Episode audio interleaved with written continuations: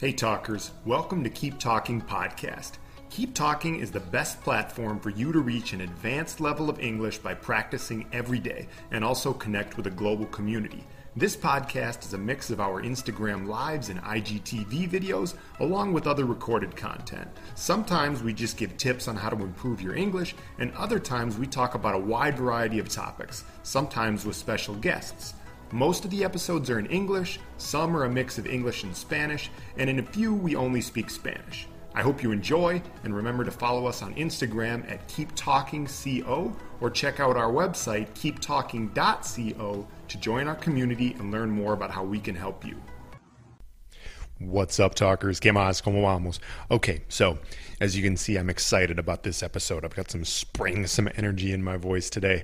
And um, I am going to be doing a book review of the book Outwitting the Devil by Napoleon Hill. And I guess if you were to translate this into Spanish, outwitting, so okay, to wit essentially means like smarts or intelligence, right? So when you say to outwit someone, it's like I'm going to outthink you, I'm going to outsmart you. Voy a pues ser más listo que, que tú, digamos, right? So outwitting the devil. Eh, outwitting, siendo más listo lista que el diablo. See? All right. And it's interesting because I, I have a confession to make. I'm doing this episode and I've only read, actually, I haven't read any of it. I've been listening to it as an audiobook. I've only gotten through about 40% of it. But I'm like, I'm excited about this, and I got to make an episode of this right now. And I'm just, I'm doing an episode, and I think I kind of get the gist of it. The gist means like the main point, los puntos principales, verdad? The gist, G-I-S-T. Um, so I wanted to talk about this, and it was actually recommended to me by Riza Tante, who uh, we had on the podcast last month. I'm actually recording this episode in September. This episode's probably going to go out sometime in late October, but I'm recording it in um, late September of 2021. And anyway, uh, she recommended this book to me. And as I've told you before, if you listen to the podcast, I have like 50 people who are always recommending books to me. You know, yeah, read this, read this, read this. It's amazing. Leaders are readers. Keep reading. Read, read, read. And I'm like, well, hold on, hold on. It's too many books and not enough me. Whoa. But this one, I'm like, okay, she keeps mentioning it to me, so I'm going to read it. Um, and I'm like, well, maybe I'll just download an audiobook version. So, long story short, I found an audiobook version of it.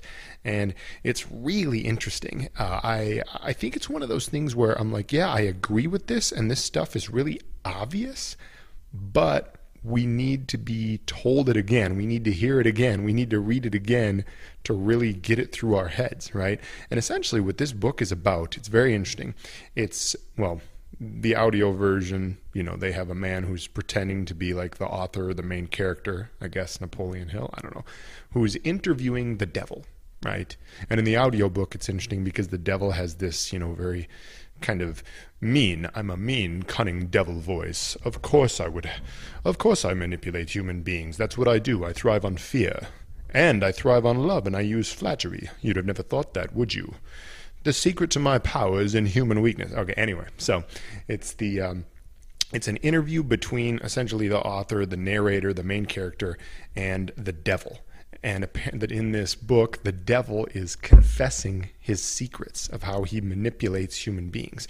And really what it's about is expressing this idea that the devil is really just something that it's sort of negative energy that exists within all of us as human beings. And unfortunately, most of us are controlled by this negative energy because of the society that we live in, a society that's mostly based on fear, etc., etc. It talks throughout the book about how only 2% of people actually do not become drifters. it's a funny word. So to drift means just like to like desviar in a certain way. Drift can mean numerous different things, right? But to drift means to like go off the path. The devil keeps talking about how 98% of people are drifters because they live only through fear, they have no true purpose, etc., etc. And when that happens, that's essentially what creates all of this negativity that, that we see in the world. The the devil talks about how he thrives on things like like poverty and disease by essentially putting fear in people's minds about all of these things, and then of course the fear of death, etc., cetera, et cetera. And um, anyway, the devil talk, the devil, the devil talks about how he uses at really in, in many different ways in both um, what's the word sort of micro and macro ways like on an individual level how he individually manipulates people and how he also manipulates society in order to bring out the worst in people in order to make people live in fear in order to make everyone conform to society right and um, essentially and of course, the devil, you know, is speaking as if the devil's a person. But the premise of the book is the devil is that the devil is just the fear that lives within us. And if we can somehow learn to live without fear and not just, and we learn to think for ourselves, right? You can probably hear as you listen to this, I don't have notes written down. I'm just going off the top of my head. This is unscripted. But if we can learn to live without just accepting what society has taught us to think and to actually think for ourselves and also to think and act in a fearless way in a lot of situations, then we can break out of this hell on earth that we've created for ourselves. You know, you may have heard this this theme many times, right? Like hell on earth. Like we're we're living in hell on earth. Estamos viviendo un invierno en la tierra, ¿sí? Hemos creado un invierno en la tierra. I don't know if the saying is as common in Spanish as it is in English, but it's very common to hear that in English. Like we've created a hell on earth, right? Um, and people talk about this, just the fear, etc., that humans live in.